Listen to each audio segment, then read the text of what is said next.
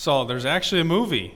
I, you know, you were telling me all about it. So if you're interested, um, there is a movie out there that kind of talks about the background to this last song uh, that we're going to talk about as part of our Christmas series.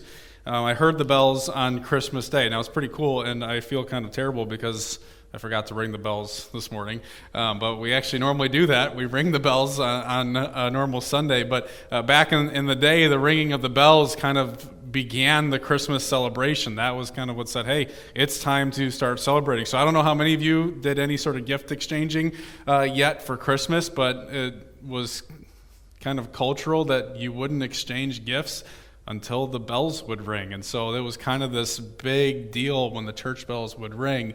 Um, and so the, the song was written kind of as a reflection around some of that and the, the grief that's going on that uh, Longfellow was experiencing in life. And so we say Merry Christmas. Um, and I think we can all agree that sometimes the reality is we recognize the merriness of a time of year like this, but uh, there's also difficulties and complexities that come with it. Um, I was kind of working through, you know, preparing a message for this morning and kind of talking through these things. And then yesterday, um, out shoveling the sidewalks in the freezing cold, and Bree comes to the front door. She's like, "I need you to come inside." And I go inside, and she's like, presents the situation. Our furnace went out in the back of our house, and I was like, instantly went to like, I'm frustrated, I'm irritated. This is a terrible time for this. It's cold. We're supposed to have people coming over, and all the plans change for the day. And it was like, and I, I just stopped and I was like, wait a minute, don't let a dumb furnace rob the joy of Christmas right? And that's uh, the reality. There's sometimes there's frustrating things. Maybe you guys have some of those. I know uh, that even on Christmas, sometimes the merriness doesn't always feel so merry. Uh, if you have exchanged gifts, maybe it's uh, the simple illustration of it might be uh, you ever open a gift from someone that you're like, hmm you know, it's like you're like maybe not the most exciting thing that I was looking forward to. I always uh, knew uh, growing up we'd always get a, a, present from one of our family members that was always the rummaging through the old closet and the the drawers and old packages of sticky notes and pens and all those things. You're always like. Thanks, you know, and you put a smile on, and in your head, you're kind of thinking, okay, how can I dispose of this without offending anybody? You've been there. Don't don't be blaming me. I know you've been there, all right? We're going to be honest. So that's that's the simple side of it. The more complex side of it is we uh, celebrate times of year like this when you know maybe you're you're stuck in the tension of being happy and, and wanting to have fun and celebrate and you're also wrestling with hard new realities. Uh, maybe a furnace went out. Uh, maybe this is the first Christmas without a loved one. I know that our family is going through that, and there's other families part of our church that that's a reality, you know. And so you're you're stuck in the tension of you want to enjoy, but it's different and it's difficult at times to uh, kind of wrestle with those things. And that's just the you know i'm not saying that to be like hey you, you ignore the difficulties of life but i'm saying it because that is uh, reality. And the reality of the christmas message uh, that we celebrate this time of year isn't isn't a message that just dismisses those things I think it's a message that really speaks into those things if we allow it to. And so, um, this morning we're going to spend a little bit of time just for a, a minute talking about this song. I heard the bells on Christmas Day. So if you got your bulletin, there's a I've had it printed on the, the sheet in there, the lyrics to the song. Um, because I as we worked through the first couple of these songs, I was like you kind of reference to things and I realized we didn't necessarily have those uh, available for you to look at. So if you were to pull those out and see the lyrics of the song, you, you, you were forced to wrestle uh, with, and, and Henry Longfellow did these difficult realities. So, uh, the video that we showed kind of presented a little bit of that, kind of showed you a little bit of a glimpse into the, the context surrounding this. But Henry Longfellow was a man that uh, many, many, many, many years ago, um, on a Christmas morning, was dealing with some of those complexities, um, some of those difficulties of life. His, uh, his wife, died after a, an accident involving a fire that he was trying to put out, trying to save her, uh, but he wasn't able to do that. And, and, as a matter of fact, he got hurt so bad in the midst of it that he wasn't even able to attend his own wife's funeral. That has a big impact on somebody.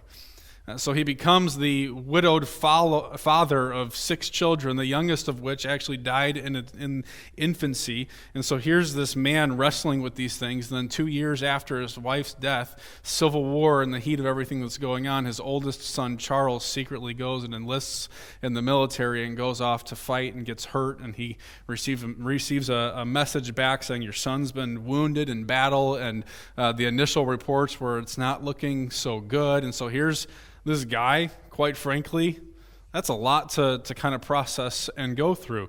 And, so the the video that we watched said, right, he has a, a poet's voice silenced by grief. And so he had quit writing. This famous uh, poet, this guy writing all these poems and songs, and he had stopped writing as he wrestled with these things. And I think um, if we're honest, there's times in our lives where we can relate to some of that stuff, where it's like the, the difficulties of life can seem to come in and they throw such a wrench in things that the things maybe we enjoy or love to do, we just you kind of step back. And he fell into a deep depression and just wrestling uh, with this and wondering why and, and having to deal with these difficult new realities.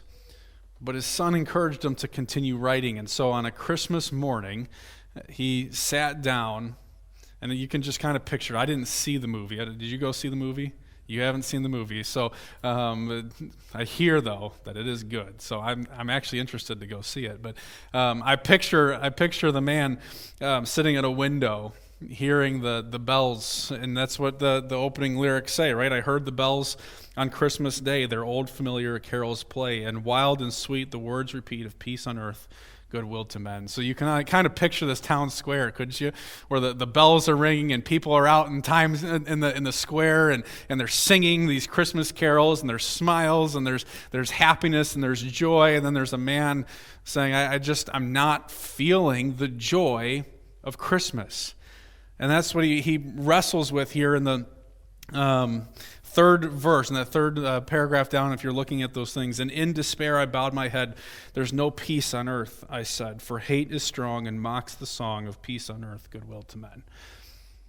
So there's this conflicting nature that he's wrestling with of the, the message and the celebration of Christmas and the circumstances of his life and the life of the, the nation around him in the midst of all that's uh, going on. And it kind of drew my attention. So I, I said last night at the Christmas Eve service, uh, we were in Galatians chapter 4 uh, for Christmas Eve. Not a super popular uh, Christmas Eve passage.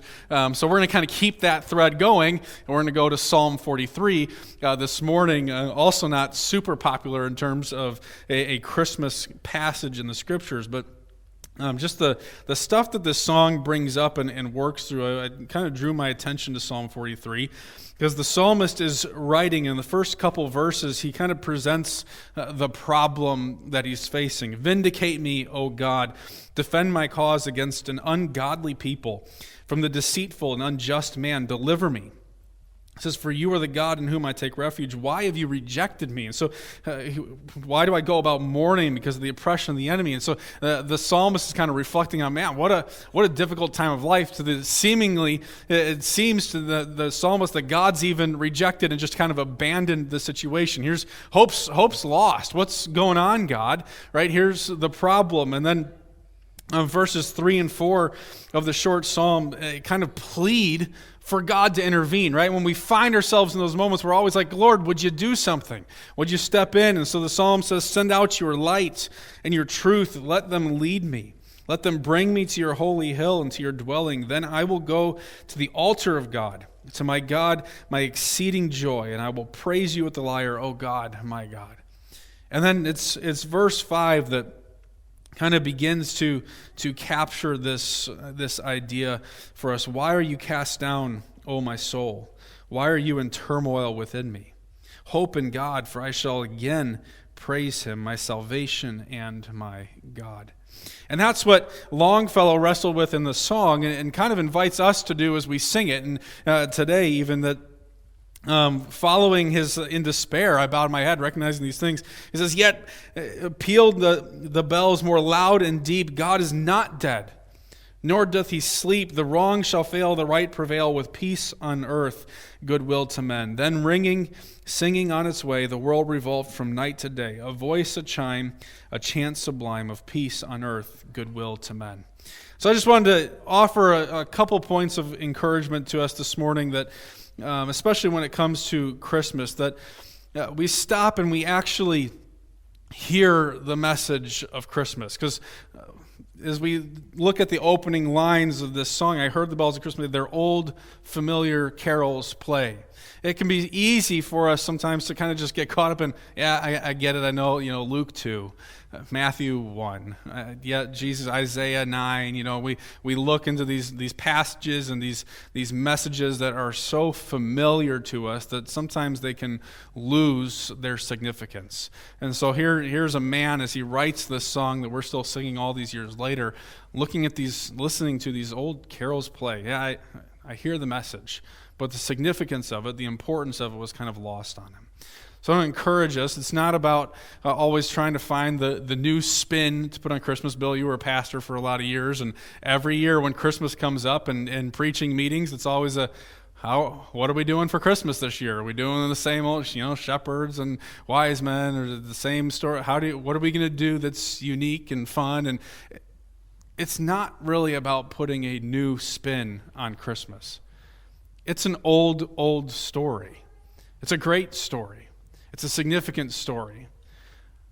The significance isn't found in presenting it in new ways, the significance is found in us actually slowing down to consider and to hear what the message is. So last night, and for those of you who weren't here, we were uh, talking about how when the fullness of time had come, that the, the Christmas story, Jesus' story, didn't start in the stable, didn't start at Christmas, but that's just part of it. His story had been going for a long, long time. We talked about all the scriptures being his story, from the very beginning, pointing to him, right? And so this great significance of what it is. So as we celebrate Christmas, it's let's let's slow down.